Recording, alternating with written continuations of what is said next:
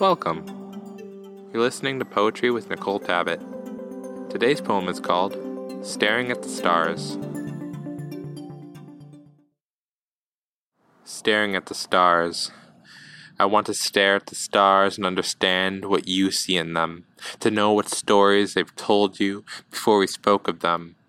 I want to stare at the stars and understand the meaning of time as it relates to their ancient luminescence, shining just as bright as anyone could imagine it being. I want to stare at the stars and understand what it means to stare at the stars and wonder what it means. Thanks for listening. See you next week.